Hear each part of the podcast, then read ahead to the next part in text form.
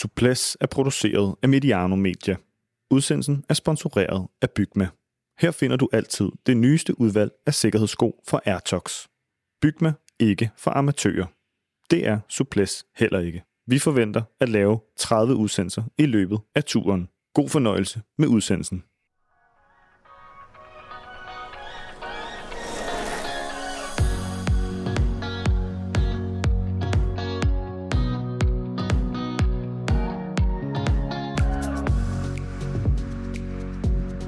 Det var tæt på en historisk dansdag i Tour de France. Kasper Askren var millimeter fra at blive den femte dansker til at vinde to etapper i samme Tour de France, og tæt på at blive den første, der gjorde det to dage træk. Men i stedet blev det til en ærgerlig andenplads. Sejren på stregen den gik til Matej Mohoric, der jublede i gråd, da han først havde fået at vide, hvad målfotoet egentlig viste. Det var konklusionen på en yderst begivenhedsrig etape. Per Bagsag og Lars Mikkelsen analyserer det hele. Jeg, Sebastian Stanbury, skal forsøge at agere lead-out gennem hele dagen. Men lad os starte med den finale, de her. Vi er, lad os lege, vi befinder os i det her udbrud. Ben O'Connor, Matej Mohoric, Kasper Askren. Et par kilometer før stregen, der ved vi godt, at vi har 30 sekunder ned. Øh, de kommer ud, forfølgerne kommer ikke til at hente os, medmindre der virkelig går banesprint i den. Hvad gør vi så? Hvad skal Kasper Askren så gøre? Jamen, øh, enten så skal Kasper jo selv øh, lave den her analyse mand for mand, altså adversær for adversær, modstander for modstander, og sige, øh, hvad, hvad skal der til for, at, at jeg slår Ben O'Connor, og hvad skal der til for, at jeg slår øh, Matej Mohorovic, og, øh, og efter han har lavet den analyse, så skal han jo holde sig til den plan, han så lægger. Øh, og det er jo Ja, vi kan jo lige så godt tage det med det samme. Vi så jo finalen sammen her også tre, og øh, mit take på det, det var jo, at, at Kasper skulle vinde den psykologiske kamp tidligere, så tidligt som muligt. Øh, og det vil sige, ved to kilometer mærket, der skulle han faktisk ikke føre mere, hvis, hvis jeg havde været hans sportsdirektør, og lyttet til mig. Og det skulle han ganske enkelt ikke, fordi at Kasper kommer ind til den her etape og lige vundet øh, en Tour de France-etape dagen før, og de andre øh, er sultne. Så hvis Kasper, efter at have ført sidste gang, før to kilometer porten, sætter sig ned og nægter at tage føringer, så kan han være sikker på, at, at, at de to andre, de fører ham til stregen, når han har sidste position. Ser du det også sådan, Per? Ja, altså, det, det, det gør jeg. Øh, de to andre, de skulle jo, altså, de, de har jo hårdt brug for et resultat. Kasper havde vundet en tab i går, så øh, de ville jo være kørt. De, de ville jo ikke være holdt op med at, at, at træde. Øh, øh, nu er sådan et, et, et øh, analysearbejde her, som vi står og laver, det er jo sådan, det er jo baseret på, hvad vi tror, og, og det er jo ikke altid, det stemmer ens over med, med den måde, øh, aktøren de har set det på, men, men øh, Altså, jeg, mit, mit bud øh, er, at, øh, at det er den flinke fyr i Kasper, der gør, at han ikke er brutal øh, nok, øh, eller brutal nok, men altså så brutal, som andre ville have været i den samme situation, at, at han mås- måske synes, at lige frem to kilometer ude, det ville være sådan at stramme den over for øh, hans øh, udbrudskammerater, hvor som han, øh, altså det, det er min vurdering af den måde, jeg kender Kasper på, han føler, at at de har et, haft et fælles projekt, og de har været øh, delt øh, byrden om at komme, komme afsted og komme fri og komme hjem til at køre om de øh, po, tre podipladser. Og øh, så vil han gerne være, være fair. Øh, der, der, der har nok lige manglet lidt øh, brutalitet og selvviskhed i den situation. Ja, eller, eller nærmere kynisme. Han skal være kynisk og, og kalkulerende, øh, og ligesom, altså, mentalt være et bæst. Altså, vi ved, at han fysisk er et bæst. Forstået på den måde, at han har så meget kraft og, og så meget styrke. Så det er jo ikke det, er jo ikke, det, er jo ikke det han skal imponere med. Han skal, altså, øh, nu øh, kan I måske høre, at jeg er sådan lidt vred omkring det, fordi jeg synes, det, det er en missed opportunity øh, for, for Kasper Askren, selvom vi snakker om, at, at det hele bliver afgjort inden for 5 cm, øh, så er 5 cm som 1 cm, som en millimeter var jo nærmest nok. Øh, men, men det var det, det var. Ja, han, han, han manglede øh, den der kølighed, som, synes jeg i hvert fald, som, som øh, psykologisk kunne have hjulpet ham, og rent faktuelt kunne have hjulpet ham til det, han gerne ville. Han ville jo gerne have sidste position i spurten, så han kunne have fuldt overblik over, hvad hans to modstandere ville gøre, hvor han udmærket godt vidste, at Ben O'Connor ikke var noget, nogen trussel, men at det var Mohoric, som øh, udgjorde, altså, det var manden, der skulle slås. Vi optager jo som altid umiddelbart efter etappen, men vi har dog nået at få nogle reaktioner fra Kasper Askren med, så vi har kunne læse os til øh, ind hos TV2, hvor Kasper Askren siger, at han selvfølgelig gerne ville have haft den her i sidste position, men at de andre tog kortere føringer, end han lige havde regnet med, derfor ender han med at komme til at sidde i, i mellemposition. Da så Ben O'Connor åbner spurten, og den, eller forsøger at, at, at accelerere forbi de to andre, hvad skal Kasper Askren så optimalt set gøre her? Eller hvad vil I have gjort? Ja, men øh, jeg, altså, jeg synes sådan set ikke, at jeg decideret vil sige, at han gjorde noget forkert, fordi nu øh, tabte han jo med nogle ganske få centimeter, så, så det var ikke sådan, at man kan pege på et eller andet, der var håbløst, men, men altså, hvis nu han havde været rigtig kynisk, kunne han jo godt have lavet være at køre efter Connor, øh, og så testet Moritz. Øh, men, men på den anden side, øh, øh, kan jeg også godt godkende det alibi, at, øh, altså, at han har brugt øh, O'Connor som en, en hare og komme ind i hans slipstrøm og, og, øh, og producere sin egen acceleration derinde, inden han gik ud i vinden.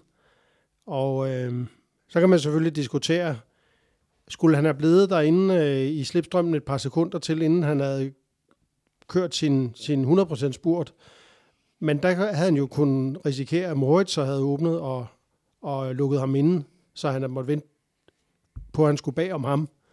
Så øh, jeg kan ikke sige sådan ensydigt, at, at øh, der var nogle forskellige muligheder, vil jeg sige, og han valgte så en af dem, som jeg ikke vil, vil pege på som, som, som forkert. Lars, var det muligt at, at lægge sig efter Ben O'Connor der, tror du, øh, i stedet for at gå direkte forbi ham? Hmm. Ah, det er svært at sige. Altså, man, man, altså, jeg tror, at den eneste, altså, den eneste mulighed, Kasper havde, da Ben O'Connor... Vi sad og så det sammen. Jeg sagde, nu skal Ben O'Connor køre ved 450 meter mærker. Det gjorde han også. Det kan og, jeg bekræfte. Ja. Og så var min tanke, at Kasper skulle spille cool, og få Mohoric til at køre efter ham. Det skete så ikke. Kasper valgte øh, at reagere på det og være den, der kører efter Ben O'Connor. Jeg tror, da han tager den beslutning, så er hans eneste chance for at, at, altså, at lave om på de her 3-4-5 cm, der manglede på stregen. Eller det er ikke den eneste chance, men den, den, den, den gode mulighed havde været at hente Ben O'Connor lidt langsommere, hvis man kan sige det sådan og så få timet at det, fordi han laver jo et kick, da han går udenom Ben O'Connor. Og hvis han havde fået timet det kick, nu siger jeg 20 meter længere henne, så har det måske været nok. Og så synes jeg, at vi skal gå øh, meget tidligt i den her episode til dagens detalje. Partner på Suples, det er Bygma, ikke for amatører. Og det her, det var en detalje, som rent faktisk afgjorde cykelløb. Hvad er dagens detalje, Lars? Jamen, dagens detalje, den, den øh, læner sig også op af, af, af dagens sejr her, øh, Moritz og, og, og dermed også øh, Kasper Askren. Og dagens detalje, det er jo det her med at forstå og time øh, et kast af en cykel. Øh, og nu snakker vi ikke om Bjarne Ries på en enkelt start i, uden for Paris øh, tilbage med hans Pinarello Sparta. Men øh, vi snakker om det her, når der bliver spurtet, øh, som øh, mange af os har set enten på en cykelbane eller i andre spurter. Øh, vi snakker om, Per og jeg, øh, omkring det her med at kaste en cykel, hvordan at Michael Kwiatkowski, øh, som kører jo fra Ineos Grenadiers, på Via Roma vinder en øh, Milano Sanremo ved at kaste sin cykel rigtigt. Og øh, det er jo et fantastisk billede, hvor at han sammen med Alaphilippe og Peter Sagan også kaster cyklen, men de, de kaster alle tre cyklerne. Altså, for at nå med forhjulet første over stregen. Og det er det, det, der er dagens detalje i dag. Og det er jo altså at kunne time øh, sit cykelkast rigtigt, fordi som, som Kasper åbenbart, altså, som vi alle sammen kunne se, og Kasper også har, har erkendt, så, øh, jamen, så passede hans øh, pedalstilling ikke med hans cykelkast, og, og derfor så får han jo ligesom kastet cyklen for sent. Øh, og som vi så sammen, så havde Kasper jo i, i kraft, havde han jo sådan set 5 meter før stregen, havde han sit forhjul forrest. Ja, men så kommer Morris og kaster cyklen til perfektionisme, som gør den forskel, at han vinder etappen. Så, så øh, den lille detalje og den professionelle detalje, det er øh, cykelkastet. Hvad, hvad er nøglen til at, at lykkes med sådan et, et cykelkast? Kan man overhovedet sige om det? Fordi du som siger, det er en meget lille detalje, men kan man sige noget om, hvad skal der til for, at det lykkes? Man skal køre en masse sprinter, og så skal man have øh, begået de fejl. Og så skal, øh, ligesom alt muligt andet, når man begår fejl, så lærer man af det. Øh, og så, så finder man ud af, hvad, hvad, hvad er den rigtige. Altså, og så er der jo nogen, som har det måske mere øh, instinktivt og intuitivt i dem selv. Øh, det har de, de rigtige sprinter, og det kan vi jo så sige. Altså, det, det er jo, hvis man skal forsvare Kasper, det er han jo ikke. Han er jo ikke en rigtig sprinter. Så det er jo sådan øh, et, et domæne, han ikke øh, måske øh, beskæftiger sig med så meget. Så, så det kan være lidt af forklaringen. Hvad siger du, Per? Mm, jo, men altså det, det mener jeg jo. Det talte vi om i går også, at, øh, at øh, i forhold til, hvor stærk en cykelrytter Kasper Eskren er, har han ikke særlig meget finaleerfaring, og det var det, jeg sagde med, øh, altså, at han ofte har været for uselvisk og indtrådt i, i hjælperrollen og, og udspillet sin rolle inden, inden øh, de finaler, hvor han egentlig var stærk nok til at sidde. Men jeg synes lige, vi skal få til, eller jeg vil gerne få til i hvert fald, at øh, når vi taler om sådan noget med at tage en beslutning om, hvordan man kører en spurt, øh, så er der også noget, der hedder ben, som man ikke øh, altid øh, øh, kender øh, reaktionen på. Altså man, man kan have en formodning om noget, man kan udrette, og man kan gå ud i vinden, når der mangler 220 meter, og køre den hjem derfra. Så når man når der mangler øh, 80 meter, finder man ud, at man er løbet tør for strøm. Og, øh, og det vidste man ikke øh, 10 sekunder før. Og det er jo, det er jo også en klassiker, at, at, at man, man bliver forrådt af sine øh, ben. Så, så principielt kan man sagtens have en plan øh, for spurten og en strategi, der er god nok, men, men bare ikke ben til at udføre den.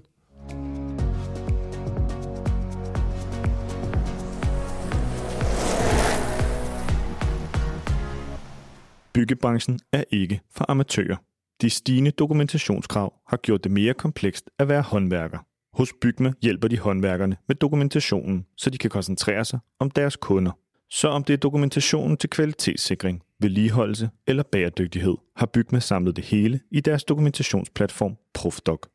Det er nemt og helt gratis for dig som professionel kunde. Fortsat god fornøjelse med udsendelsen.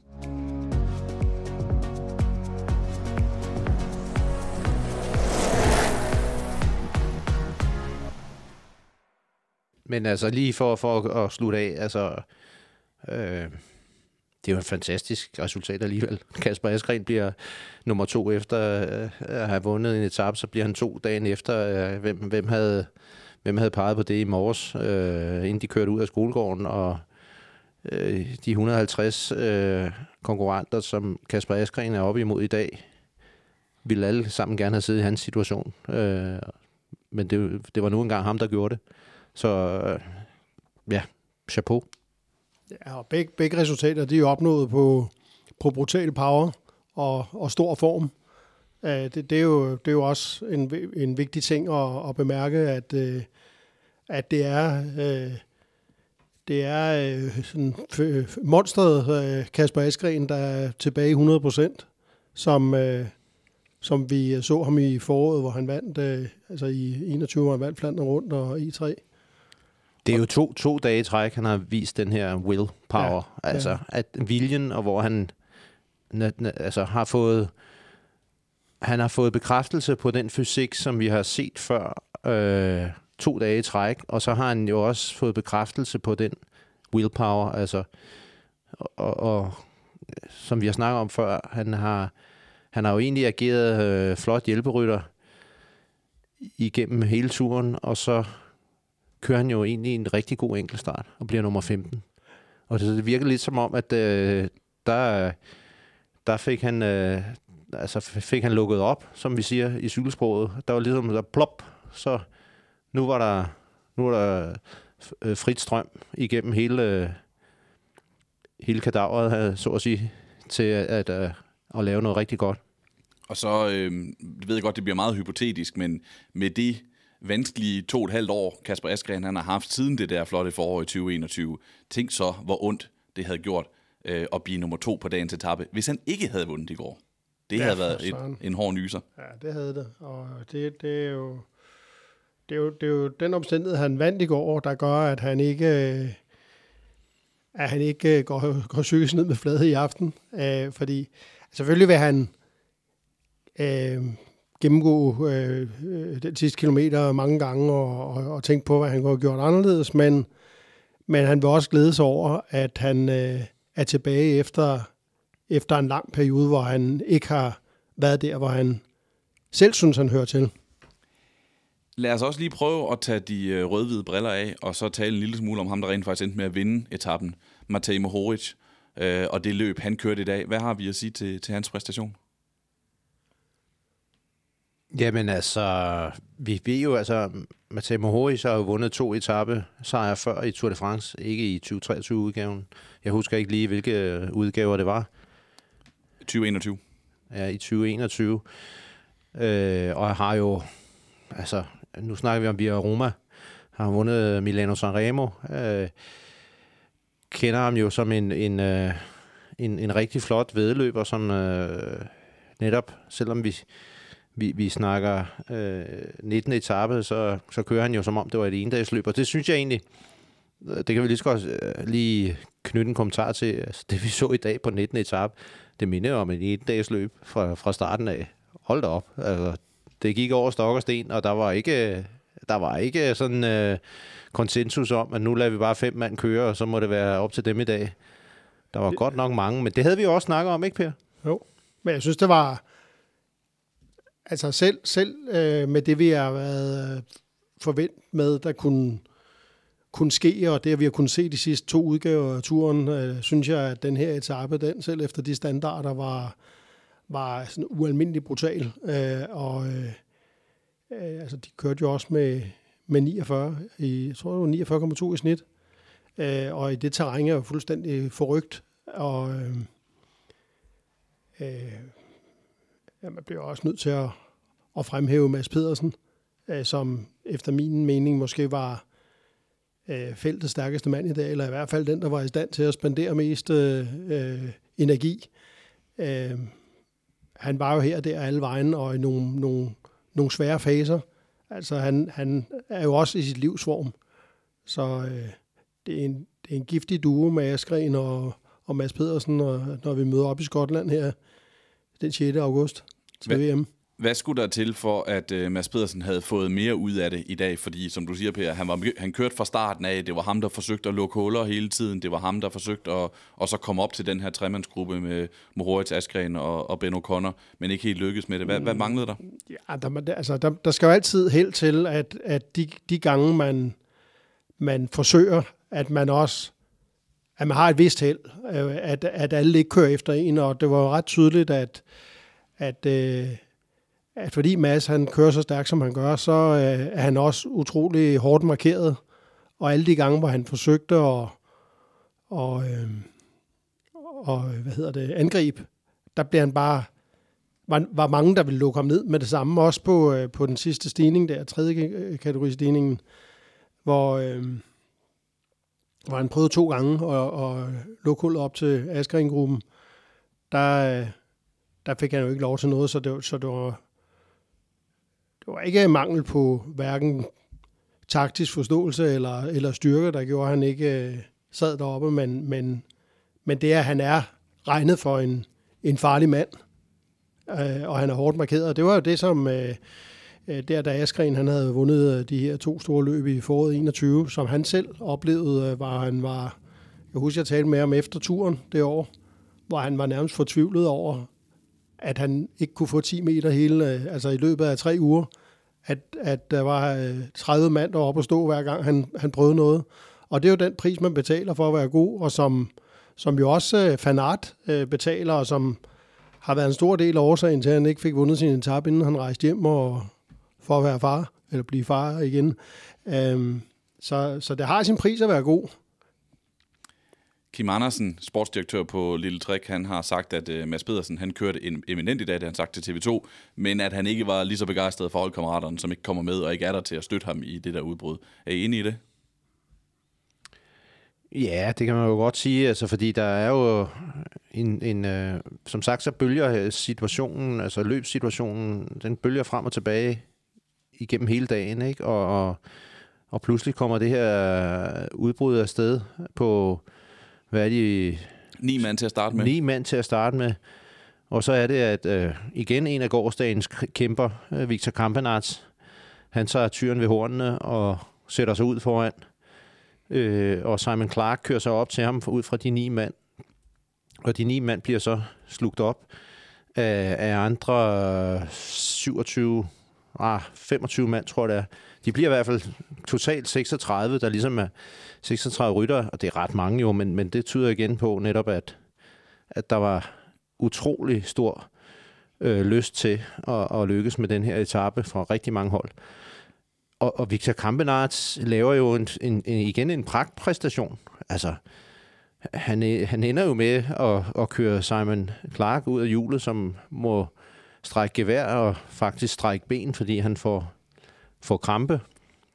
Og så er det jo, at den her øh, tredje kategori, kategori stigning øh, over 3 km, 6,5 procent cirka, den, øh, jamen, den dræber sådan set Kampenarts. Men inden da, øh, der har Uno X, og det, og det, det var faktisk noget, jeg be, bemærkede i dag, hvor motiveret at Uno X de var for at komme med. Og så trådte de lidt i, i spinaten, og så, øh, så bruger de jo Anton Charmik og Abrahamsen, Søren Værenskjold en lille smule også, men, men øh, de, de havde jo ligesom Rasmus Tiller som deres øh, øh, bedste kort, de ville spille ud. De sad fire mand i det der udbrud på 36. Og så sætter de sig i en position, hvor de vil tage ansvaret, og får ikke rigtig noget hjælp fra nogen andre sider. Det er jo lidt pudsigt, når man tænker over, at der kun sidder altså, to mand ude foran, så er der fire Uno X nede i feltet, så er der jo altså 30 mand, der, der sad og profiterer på det. Så, så, øh, og, og da de så rammer, det er vel egentlig bunden af den tredje kategori der, så går der ikke andet end 600-700 meter, og så er det jo, at Kasper Askren, han hugger til og bruger den ligesom som trampolin. Altså han bruger det jo som et afsæt til at, at, at sætte sit afgørende angreb ind. Og, og, øh, så, så det, er jo, det er jo enormt flot kørt af to af gårdsdagens udbryderkonger, så at sige. Altså Victor Kampenart, som så bliver hentet lidt senere, og, og også helt færdig. Og, så, og, og, og ja, så tilbage til det, vi snakker om. Altså Kasper, han kører jo egentlig formidabel. Altså han, han, bekræfter både over for sig selv og hele verden, at han er tilbage med, med de ben der. Hvilken betydning fik det, at Jasper Philipsen han endte med at være med i det store øh, 36-mands udbrud? Ja, en af de ting, jeg tror, det fik af betydning, øh, det var, at, at vi så en Mathieu van der Poel, som meget lojalt kørte for Jasper Philipsen. Altså, der var jo øh, et moment for, at, at øh, Christophe Laporte fra Jumbo Visma, som øh, sidder blandt de her 36 mand, så at sige. Han, øh, der er 20 sekunder op til, til det afgørende udbud på tre, tre mand i front. Altså Kasper Askren, Ben O'Connor og Moritz. Og der prøver Laporte at sige, så nu er det momentet, nu, nu kan vi øh, bridge op, altså nu kan vi slå øh, hullet her og komme op.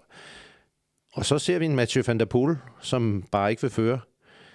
Og det er jo ikke, det er jo ikke den der klassiker Mathieu van der Poel, øh, som vi ser.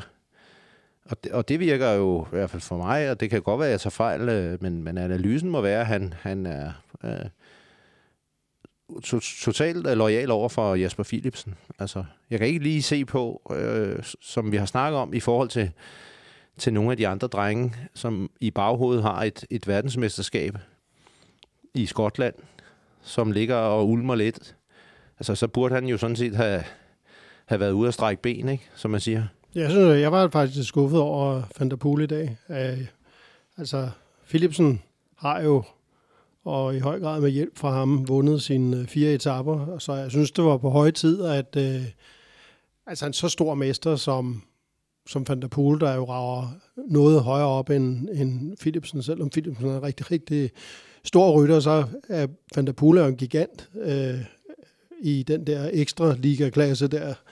Og øh, det havde jo været passende, at han havde øh, på sådan en etape her, hvor terrænet passede ham, at han havde taget affære selv, og, og jeg var faktisk meget forbløffet over, at han ikke reagerede på Asgrens angreb. Jeg sad og ventede på, at han skulle komme, og jeg synes, det var viser også noget om, om Asgrens øh, selvtillid og, og, og form, at han tør lave så hårdt angreb så langt ned ad stigningen. Fordi normalt så, hvis ikke man er så sikker på sig selv, så venter man lige til, altså hvor der måske kun er et eller to minutter til toppen, men, men han kørte jo helt ned i bunden, og, øh, og, og, og viste jo der, at han, at han er i forrygende form, og, og øh, også har hovedet til at udrette øh, de svære ting. Men, men Van der Poel, det, det, det forstod jeg simpelthen ikke. Altså lige netop det moment der med Kasper Askren, hvor han jo sådan set sætter det afgørende slangehug ind for at, at komme ud foran. Som du rigtig nok siger, i bunden af stigningen, der, der tænkte jeg jo netop, at, at, at han i hans analyse sagde, jamen jeg har vundet i går, så nu prøver jeg bare. Så må det briste eller bære. Altså. Og det kan også godt være, at han har tænkt det i det moment der. Øh, men der, hvor vi er lidt efter ham, eller jeg er, og lidt ked af det på, på Kaspers vejen. Undskyld Kasper, men øh, det er altså... det er, at, at, at han ikke tænkte lige sådan, da han kommer ind på de sidste to kilometer. Nede i, øh, i hovedfeltet, hvis man kan kalde det det, når der rent faktisk var noget, noget, nogen 30 mand, der kørte op foran, der skete der ikke det helt store i dag. Men der var dog et lille moment, som jeg synes er, er værd at bide mærke i. Og det er, da Jonas Vingegaard lige pludselig øh, kører helt frem og beordrer motorcyklerne foran feltet til at køre længere frem. Hvorfor gjorde han det? Jo, men det er jo det her øh, kendte med, at, at, at man kan drafte, man kan blive suget med, altså man kan få sådan set et, et, et en, en fordel ved at sidde tæt på motorcyklerne. Øh, både sådan helt øh, CX-værdiagtigt et sug, men også psykisk. Altså det er jo en psykisk hjælp.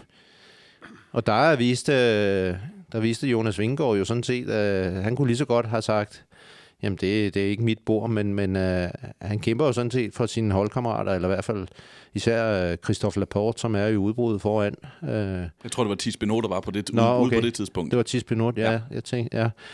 Altså, det er, jo, det, er jo, det er jo flot af ham at, at, at gøre, og, og tænke på sine holdkammerater, som jo har hjulpet ham så meget i, i, igennem altså snart tre uger. Og så giver det jo også øh, stof til eftertanke, ikke, Per? Det er jo ikke noget, vi har set Jonas gøre før. Nej, han er øh, trådt i karakter som, som en patron i turen, øh, og, og har en på, på, i mange situationer en helt ny attitude, som øh, i høj grad klæder ham, synes jeg. Øh, men som afrunding på det der motorcykelspørgsmål der, der var det også min fornemmelse, at, øh, at øh, Jumbo Visma, fordi der var et par af hans holdkammerater, der også havde, øh, havde vinket til den, inden Jonas kørte helt op foran og, og gjorde det, at de skulle forsvinde. Øh, jeg tror også, det hængte sammen med, at Jumbo Visma de faktisk var interesseret i, ikke alene at Benot han øh, kom godt afsted, men også at øh, jagten skulle gå i stå. Og så længe at, at øh, de der tre hold, de sad og kørte på skift, alt det de kunne, og, og, og de ovenikøbet for pace og motorcyklerne, så bliver farten jo ved at være høj, og så bliver det ved også ved at være en hård etape, og, og der tror jeg bare, at, øh, at Vingegaard, han var, han var mere interesseret i en, en lidt lettere dag ud, forud for øh, bjergetappen i morgen. Et andet af dagens øh, små momenter, som jeg godt kunne tænke mig lige at gribe fat i, det sker meget tidligt på etappen, hvor lige pludselig så kommer der et udbrud fra et angreb fra ingen ringer end Peter Sagan. Hvad tænkte I, da I lige pludselig så ham ude på landevejen foran feltet? Jamen, øh, altså, altså først og fremmest, så tænkte jeg, at det var da dejligt at se Peter Sagan øh, sådan ude foran i angreb. Det har vi altså ikke øh, set meget af. Og, øh, Altså, ikke fordi, jeg sad og tænkte, at, at han kunne være en forvandlet mand på 24 timer, men, øh, men øh, altså, jeg tænker, han, han har haft OK ben, og så har han kørt væk, og i håb om, der kom nogen op, så han kunne infiltrere sig i et udbrud. Øh, det, det må jo være hans, øh, hans hensigt med det, men, men jeg synes bare, sådan, det var, var godt at se en, øh, øh en, en, den store mester, Peter Sagan, øh, ude foran, fordi det, det gør lidt ondt, synes jeg, at se en, der har været altså nærmest den største jo i, øh, i, den, i første 10 år af, af, af det her år, eller 15 år af det her årtusind. Ikke? Han har, øh, altså, hans derute har jo været næsten uforståelig. Ja, det var så mit næste spørgsmål. Hvis vi skal prøve at forstå den, har I så et bud på, hvad der er sket med Peter Sagan? For det gik jo sådan med, med det her angreb, at øh, få minutter efter, så, øh, så sad han nede i feltet igen, og jeg, jeg tænkte jo på et tidspunkt, hvor han hang langt bag efter feltet. Jeg ved ikke, hvornår han kom ind på dagens etape. Så det gik jo, som det er gået. Hvad, har I noget bud på, hvad der er sket med den her store, store mester? Jamen, der har været mange spekulationer omkring det, jeg husker faktisk ikke, øh, hvornår vi kan pege på en Peter Sagan, som vi husker ham, da han var allerbedst. Altså, det, om det er Øh, det er mere end et år siden jo, altså fordi han, han i Tour de France sidste år, hvor han gjorde han så heller ikke bemærket, og øh, han har jo selv spekuleret i, øh, at det kan have været altså den her coronavirus, som har, har ramt ham, øh, og, og ja, destrueret noget i hans krop, som, som øh, han har kunnet han ligesom har haft øh, før som øh, øh, overmægtige kræfter, så at sige. Men så også det virker som om, han har mistet leden ved det, altså ved, ved, ved, ved cyklingen, ved landvejscyklingen i hvert fald. Øh, og, og han har også haft øh, nogle øh, ting med, altså blevet skilt, haft nogle private ting, og, og haft nogle sager med, med noget sprut og, og dom og sådan nogle ting der. Så det, det tyder jo på en... Øh, øh, på, han er en mand, der, der ikke helt øh, lever det, det liv, som, som skal til, hvis du skal begå dig med de allerbedste, og de krav, de skærpes jo for hver eneste år, og han siger det jo også selv. Øh, jeg har, jeg har læst efterhånden mange interviews gennem de sidste tre år med Peter Sagan, der, der sådan prøver at forklare, hvad det er, der er sket med ham, og en af de ting, han siger, det er, at han ikke synes, det er sjovt mere, øh, og så bliver det jo svært at yde alle de offer og lide så meget, hvis man ovenikøbet ikke synes, det er sjovt. Han siger, at øh, jamen, der er ikke nogen, der taler sammen mere. Man sidder jo aldrig nede i lobbyen på hotellerne og taler med dem fra de andre hold. Man ser dem ikke. Altså, alle er oppe på deres værelser, og folk er i højdetræningslejre, og, og øh, der er ikke noget øh, sådan socialt liv i feltet mere, siger han. Øh, og det synes han er... Han synes ikke, det er sjovt, og det, det han sagde forleden, at han, han mistede hovedet for, for tre år siden. Jeg har tjekket, han kom i mål som nummer 149 i dag, 16 minutter og, og 45 sekunder efter, øh, efter Mohoric. Han er jo, han har vundet to monumenter. Han er blevet verdensmester tre gange i træk. I Tour de France har han vundet 12 etaper. Han har vundet den grønne trøje syv gange, hvilket er, er rekord. Men hvis vi lige ser bort fra Excel-arket, vi ved, at han kører sit, øh, sit sidste Tour de France. Han, er, det, han kører sit sidste øh, landevejssæson på, på højt niveau. I næste år vil han satse på OL i, øh, i mountainbike. Så vi ved, at han kører sit sidste Tour de France. Hvad er det for en arv, han efterlader, ud over de ting, han har vundet? Det er jo, øh, det er jo sådan øh, rockstar-arven. Altså, Peter Sagan var jo større end, end eller, eller mere end bare en cykelrytter. Han, han var jo en rockstar, øh, som øh, havde en rækkevidde, der, der nåede længere end til de almindelige cykelfans. Og øh, og jeg tror også, det er en del af forklaringen på, at, at han ikke har kunnet opretholde den seriøsitet, som, som skal til for at begå sig i øh, blandt de bedste som øh, professionel landvejsrytter, at han har været en, der har været så efterspurgt til alt muligt. Uh, gøjl og altså reklame for det ene og det andet, og så skulle han bruge, hvis det var hviledag i turen, så skulle han køre rundt på øh, og lancere en ny el- elcykel for Specialized, og så skulle han til Colombia og køre med en børnehave. Og, altså, han har simpelthen været øh, så efterspurgt og så populær, og har ikke kunnet sige nej. Fordi han også er en spasmager. Han synes, at det, alt, alt det der kulørte, Det, det det, han gerne vil. Men det er også bare øh, slidt ham op. Ja, og så kan man sige, at, at det du er inde på, Per, og hvorfor han blev så populær. En ting var jo, at han, han, han var rockstar, og han, han var jo et kæmpe asset til den professionelle cykelsport. Han var jo en, en profil, som, øh, som, som ikke havde nogen... Øh, hvad skal vi sige, modstandere. Der var ikke nogen, som gjorde som Peter Sagan. Altså den, den nærmeste, man kommer i tanke om tilbage i tiden, der har, har stillet op i amerikanske bukser i Tour de France, det er Mario Cipollini, ikke? Altså, vi, vi er et godt stykke tilbage jo, så, så det var jo en, en, en herlighed for, for cykelsporten at have en Peter Sagan, som satte noget kolorit på det, og som øh, med, med, med hans øh, slovenske, eller slo, slo, slovakisk-engelske øh, svarede journalisterne lidt sjovt og, og anderledes, end, end man havde været vant til. Der var hele tiden et eller andet, og når, når alt det her på styr omkring hans, hans image, øh, hvis vi trækker det fra, så var han jo en interessant øh, cykelrytter, fordi han kunne gøre det, der var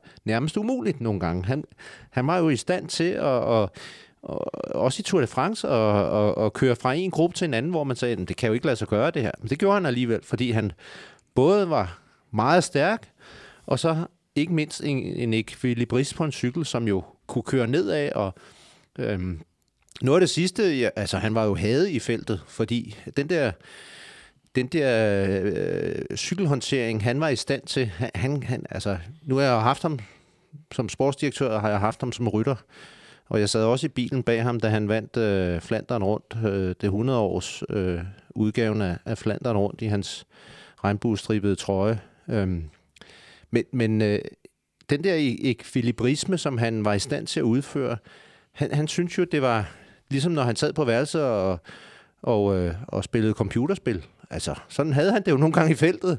Og han, derfor var han jo hadet, fordi at han, han kom jo ind i huller og hoppede rundt, som om, at, at han var udødelig. Kørte tværs gennem rundkørslerne og alting. Ja, så, så det er jo, det er jo, det er jo en, en, og det er en fantastisk uh, cykelrytter, som, som er ved at takke af. Og hvorfor han måske har haft det svært, tror jeg også. Om det har øh, været alderen, om det har været det her coronavirus, og øh, hvad det er. Men, men summet op, så har han jo ikke været i stand til, som Per er inde på, at have det lige så sjovt, som han havde det før. Fordi han kunne ikke lave alle de samme ting heller ude, hvor det virkelig galt. Altså, han kunne ikke være med. Nå, og nu har vi set ham i Tour de France. Jeg sagde til dig, jeg mener, at jeg husker, at han bliver nummer syv på en etape i en spurt. Jeg ved ikke, om det er den masse, han vinder i, i virkeligheden, men, men, men øh, det er jo det bedste, vi har set til ham i år, og han, øh, vi har så ham i Schweiz rundt som optagsløb, hvor han jo er kongen af Schweiz rundt, har vundet, jeg ved ikke, hvor mange etaper igennem årene, og virkelig var motiveret, men, men han havde det jo ikke. Altså, han har ikke fysikken med sig længere. Nej, og den, den havde han så sandelig en gang. Altså, jeg kan da huske en, altså blandt mange fænomenal, fænomenale præstationer, han har lavet, kan jeg huske en, en etape i turen, og jeg kan ikke huske, det var på en eller anden stigning, jeg kan ikke huske, om det var Myre de Bretagne, eller hvor det var, men, men hvor han på i hvert fald en eller anden lang, altså kilometer lang rampe, slog øh, Alaphilippe og Dan Martin og, øh, og hvad hedder han, øh, øh, cigaren der, hvad der hedder, øh, Rodriguez. Øh, altså tre folk på, på 58-60 kilo på, på sådan en, en, en rampe, altså på 15 procent. Altså det, det var på papiret umuligt, mm. men Sagan han kunne.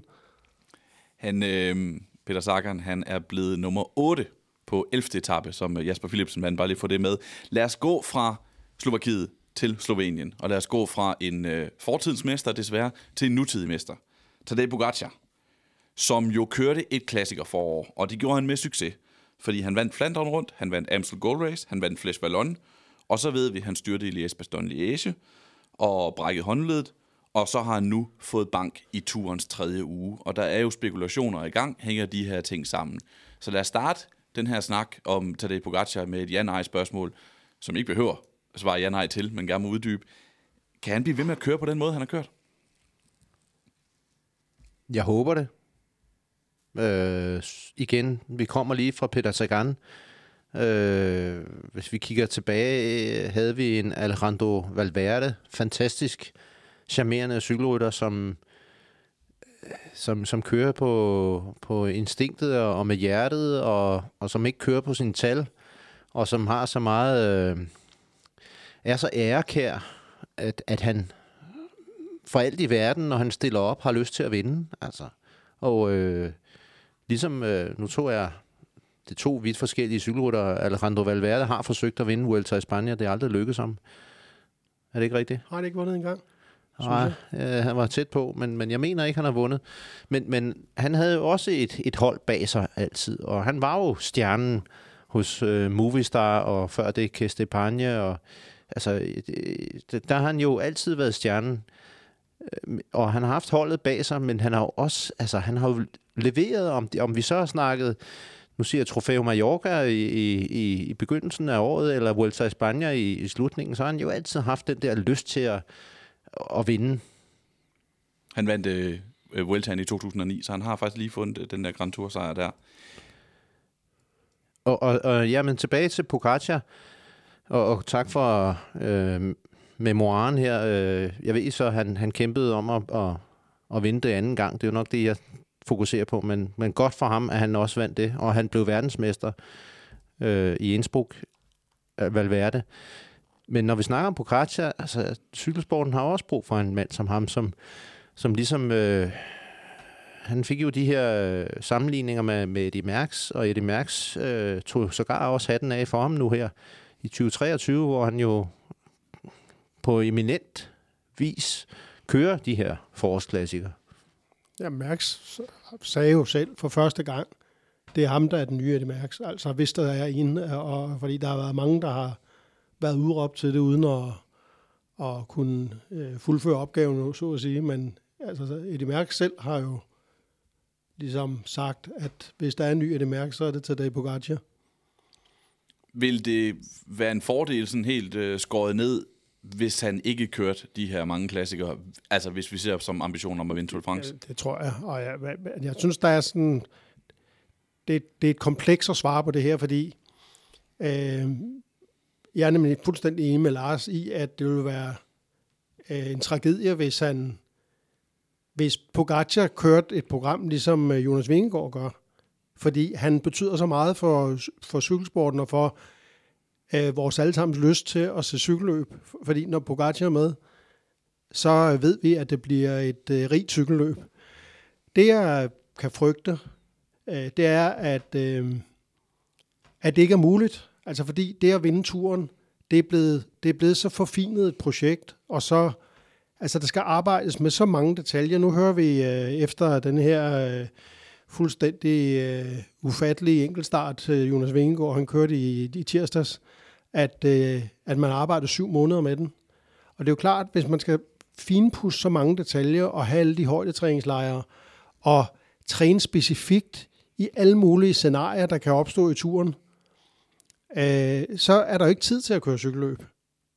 Øh, fordi hvis man kører cykelløb, kunne man ikke bruge al den tid til alle at træne de her øh, øh segmenter på, øh, på enkeltstartsruten i, øh, i Salange, øh, som de kørte forleden. Så, øh, så jeg frygter jo, at fordi øh, for sponsorerne, at Tour de France jo overskygger alt. Og derfor kommer de jo også til at bestemme øh, langt hen ad vejen, hvad det er, rytterne og holdene er nødt til at gøre. Så, så jeg frygter jo for, at der godt kunne blive et pres den vej rundt, at jamen, du må opgive alt det andet pjat, fordi der er kun én ting, der, der tæller, og det er turen, og det er det, vi øh, vil have for vores penge. Og, øh, og jeg tror bare, det er sådan, at vi er på vej derhen, fordi de andre hold kan jo ikke sidde og se på, at, øh, at Jumbo Visma de løber med turen hver eneste år, fordi de øh, er dem, der lægger de fleste ressourcer i, i det ene løb. Fordi hvis du tager Vingegaard, der er jo ikke nogen af de cykelløb, han kører, som ikke er et led i turforberedelserne. Det, det, det hele er jo en plan fra start til mål, der handler om at stå øverst på podiet i Paris. Og alt respekt for at, øh, og hvad hedder det, øhm, altså både planlægge og udføre, eksekvere et, et så stort projekt med øh, så storslået, som de gør. Men det er meget beklageligt, hvis det suger alt, øh, liv, alt andet liv ud af cykelsporten, og især hvis det skulle også øh, fjerne øh, Pogacar fra, fra den øvrige scene. Lars øh, Pogacar, han kører jo ikke bare med og leger rundt og fjoller rundt i de her klassikerløb. Han vinder dem jo. Altså, han vinder jo sejre hjem til sit hold øh, og til sin egen palmarès. Er du enig med, med Per i, at Tour de France er så, er det også din opfattelse, at Tour de France er så overskyggende, at man gerne vil ofre de sejre, han henter der, mod at give ham en bedre chance for at slå Jonas Vingegaard i for eksempel i, i sæsonen 2024? Ja, nu kan jeg jo ikke udtale mig om, om den konkrete situation, øh, hvordan UAE... Jeg har en formodning, at der har været skrevet lidt om det, øh, om det så har været gissninger fra andre journalister. Øh, men men det, det, jeg refererer til, det er, at, at prisen for, at Pogacar ikke vinder Tour de France 2023, vil være, at han netop ikke må køre de forberedelsesløb, som, som, som vi betragter som forberedelsesløb. Nej, de her klassikere, som, som øh, i, i den første del af året, fordi det, det hiver for meget energi ud af ham, og, og, og han, hans fokus er ikke nok på Tour de France. Og det er jo, det er jo øh, afstedkommet fra, igen, det er spekulativt det her. Jeg, de kilder, jeg har, har, har læst det under, ved jeg ikke, hvor, hvor, hvor sikre jeg er, men, men det skulle have reference til ejerne på holdet. Altså, og det er jo øh, de altså, forenede arabiske emirater. Og øh, hvis, hvis det er sandt, øh, så ender det jo nok sådan, med mindre at, at Pogacar øh, efterhånden er blevet så øh, stor en, en, nu siger fan af, af at køre flanderne rundt og Lies Bastogne Lies eksempelvis, og de monumenter, som vi nu har i cykelsporten, at han holder fast i det, fordi, og det er der, jeg vil komme tilbage til, til, til sportsmanagement på UAE. Øh, det kan godt være, at, at det ikke er en nødvendighed, men, men der er altså også mange, der, der, der, der har hjertet inden for forårsklassikerne, og der er en kæmpe bevågenhed på forårsklassikerne, og der er en hel masse UCI-point at hente i forårsklassikerne, og det gør han så også lige. Det er rigtigt. Men øh, jeg synes, det, det er interessant at bemærke, at Pogacar selv sagde her i foråret, øh, efter han var styrtet i Lies Bastogne øh, hvor han blev spurgt, hvor vigtige øh, de her klassikere var for ham. Og han sagde, de klassikere, jeg har vundet, anser jeg for lige så stort som min tursejr. Og det er lige så vigtigt for mig. Og så, så ser øh, journalisten der, jeg kan ikke huske, hvilket medie det var, men journalisten spørger ham så, hvis du skulle vælge øh, mellem klassikerne og turene, hvad vil du så? Så siger han, så vil jeg tage klassikerne hver anden og turen hver anden. Så, så, så han, og det synes jeg jo altså, er meget smukt af en, af en rytter, der bliver regnet egentlig for at være en Grand Tour-rytter, og, og sådan kører klassiker på siden, at han har den øh, forståelse af klassikerne, som, som for mange... Øh, altså, Tour de France-publikummet er jo sådan et, et, et publikum, altså selvfølgelig er de øh, inkarnerede cykelfans øh, og interesserer sig også for turen, men de har, turen har også så meget andet publikum. Men, men dem, der virkelig er, er, er dybt, øh, dybe tilhængere af cykelsporten, der er mange af dem, der faktisk synes bedre om klassikerne end om turen, hvor klassikersæsonen det er deres årets højdepunkt. Skal vi, skal vi lige slå fast, at øh, i 2023, hvor han kører klassiker, der bliver han nummer 4 i Milano Sanremo, hvor vi så et, et drabende forsøg øh, på Poggio for at køre væk. Han bliver nummer 3 i E3 Saxo Classic. Så vinder han lige Ronde von Flandern. Der er meget godt cykelløb at vinde. Så vinder han Amstel Gold Race og Flesh Vallon, inden han laver en did not finish i Lies Bastogne Lies med, med et brækket håndled. Og han har jo vundet Lombardiet rundt to år, to år i træk, som jeg lige husker det, så det må vi se, om han skal køre til, til efteråret også. Øhm, jeg troede jo, eller måske var det ønsketænkning, at det, at Pogacar viste sig at kunne være succesfuld, både i klassikerne og i Tour de France, at vi skulle tilbage, at, at det blev måske peget tilbage til en tid, før Lance Armstrong begyndte kun at fokusere på, på Tour de France. Altså tilbage til en tid, hvor flere og flere gjorde det her og forsøgte at køre cykelløb hele året rundt. Øhm, det er så, hvis, jo, hvis Pogacar han så ikke engang kan det, så, så er det mere tvivlsomt. Men kommer vi nogensinde til at, øh, nogensinde til at se Jonas Vingegaard køre de her løb? Jeg vil lige sige omkring Pogacar 2023, øh, for at følge op på Did Not Finish i Lies Bastogne Lies frem mod Tour de France. Det er jo også, altså det er jo den periode, som det, er jo, det er jo lidt synd, at vi, vi dømmer ham nu, øh, eller der er nogen, der begynder at dømme ham til, at han ikke skal køre de der klassikere, fordi spørgsmålet er jo, hvad nu hvis han ikke var væltet i Liège-Bastogne-Liège? Hvordan havde hans Det ved vi jo ikke. indløb så været til Tour de France, og hvordan havde hans øh, resistens øh, været i tredje uge, uge af Tour de France? Det ved vi ikke. Nej, nej, vi ved det ikke, fordi han gik jo glip af fem ugers træning. Undskyld, hvad var det, du spurgte om? Det var om den sandsynligvis kommende vinder af det års Tour de France, Jonas Vingegaard, også på et tidspunkt kan begynde at køre klassikere. Er det en forventning, I, I har? Vi kan ikke vide noget om det, men min forventning vil være absolut, at det kommer han ikke til at gøre, fordi øh, jeg tror, at, at øh,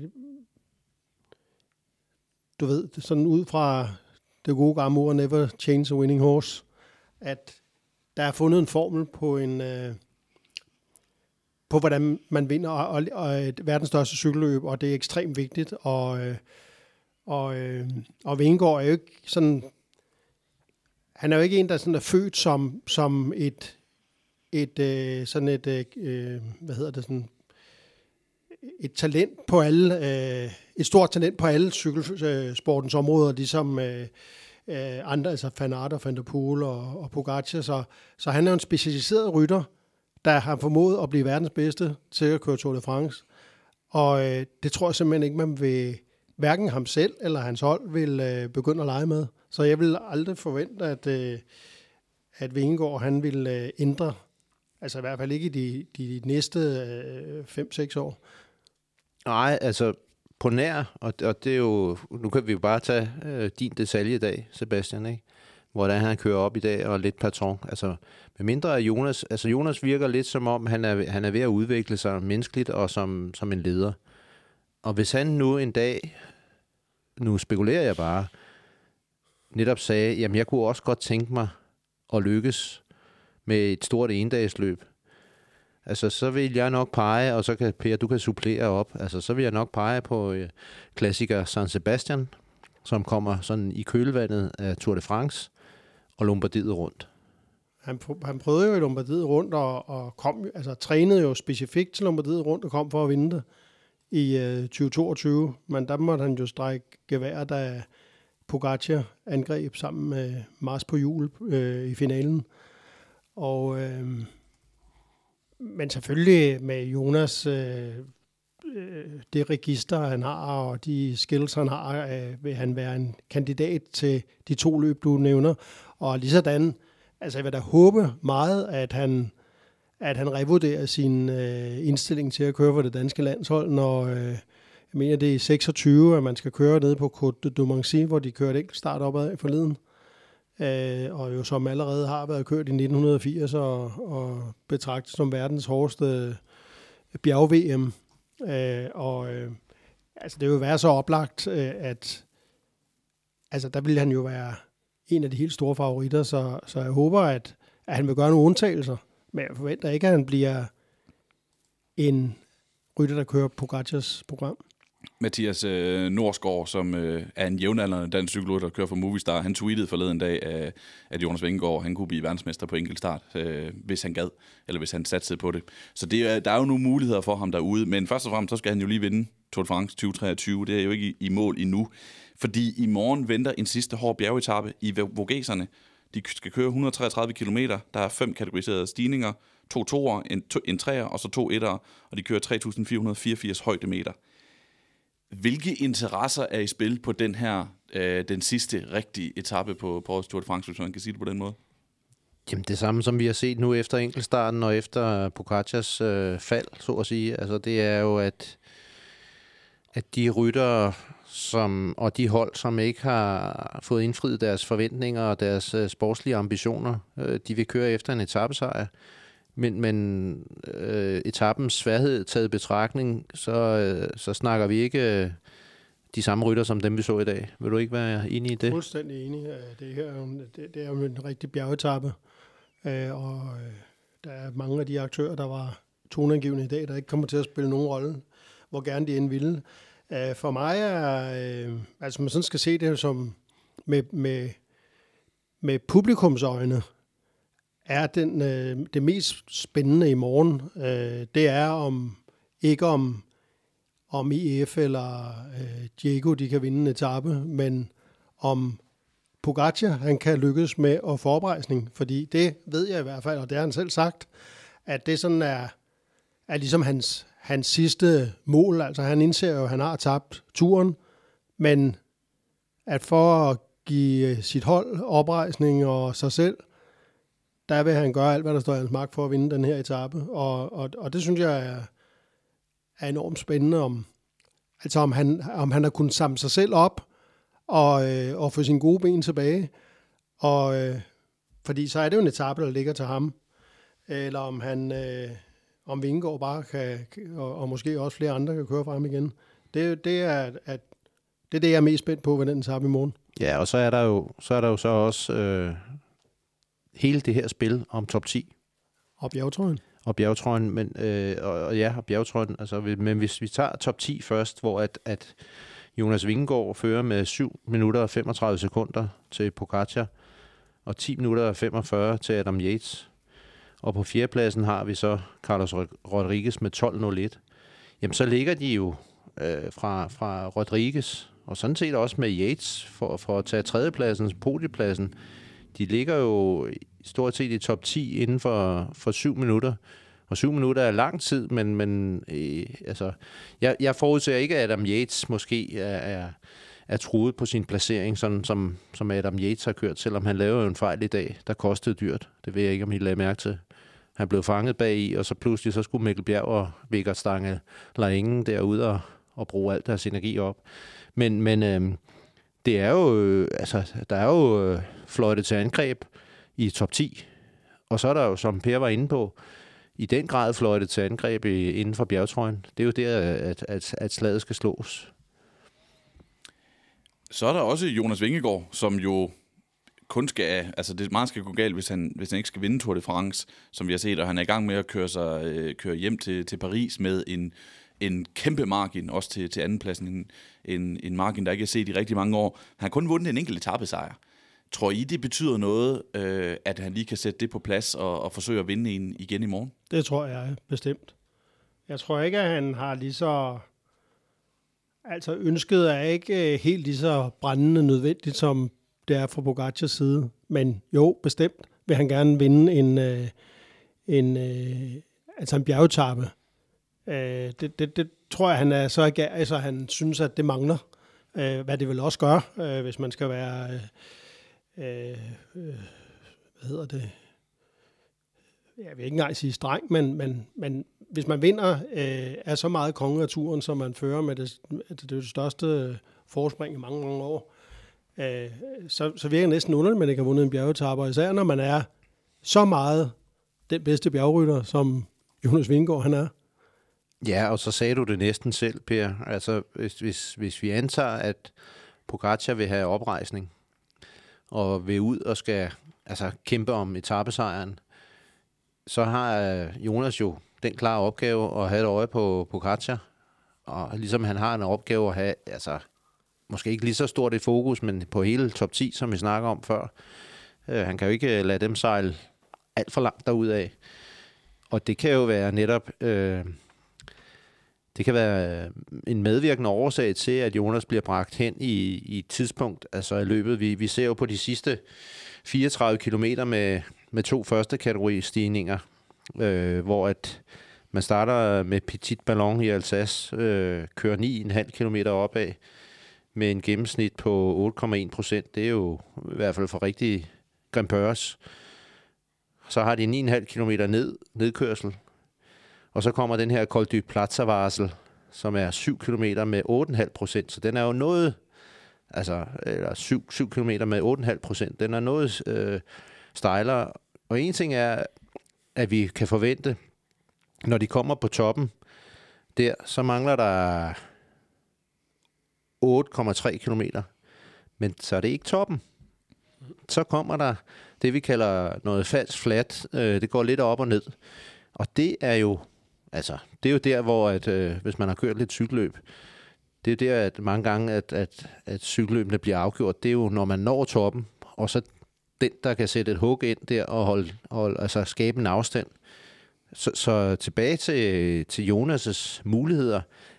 han bliver nødt til på de her to Petit Ballon og Col de Platzervarsel og følge Pogacar, ligesom top 10. Og så kan det være, at han, som, som du siger, Per, ligesom siger, ja, det skal være løgn, det her.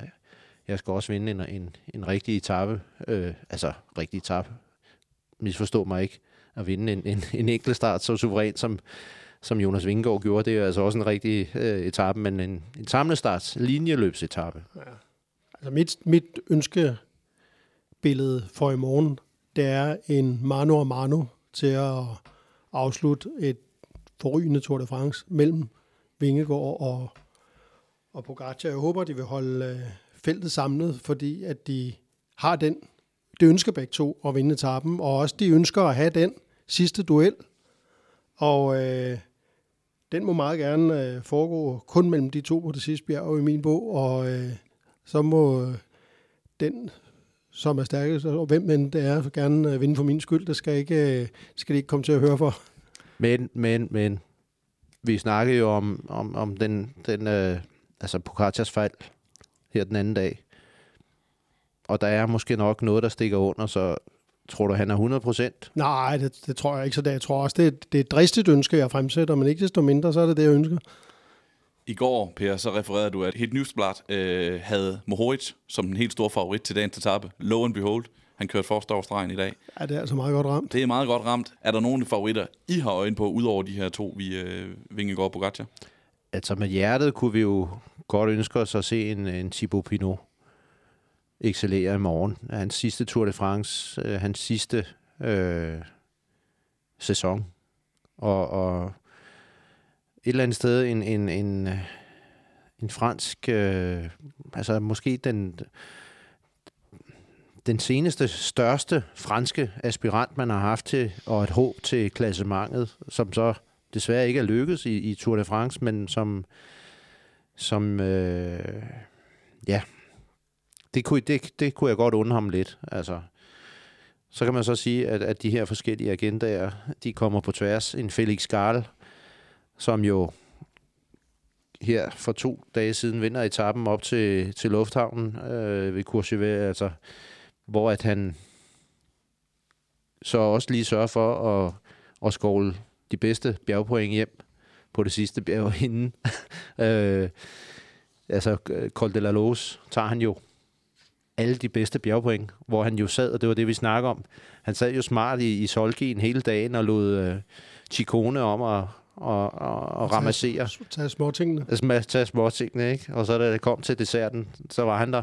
Så tog han et ordentligt stykke. Øhm, og det kan, øh, altså, det kan jeg næsten garantere, at AG2R har som, som, som deres store ambition i morgen. Jeg synes bare, at øh, altså, hvis der skal være nogen andre, der skal vinde den etape, så skal det jo være med udbrud, fordi øh, Pogacar og, og Vingegaard har jo været så meget bedre end, end alle andre, så de har kunnet køre væk lige når det passer dem. Og øh, skulle øh, Pogacar ikke vende tilbage til, øh, til, til sin nogenlunde fuld styrke i morgen, så er Vingegaard han har den jo intakt, og, og, og øh, hvis ikke der er et udbrudssted, så vil han jo bare køre for alle. Øh, så jeg har svært ved at se, jeg har svært ved at se andre vinde, hvis ikke det er et udbrud, der, der kommer ind med et pænt forspring til, til sidste stigning. Selvom Tour de France synes afgjort, så er der altså masser at se frem til på sidste bjergetappe i morgen, og vi er her til at analysere det. Men nu vil jeg sige tak for i dag til jer to. Selv tak. Tak. Vi siger også tak til vores partner Bygma, og vi siger tak til alle jer, der lytter med.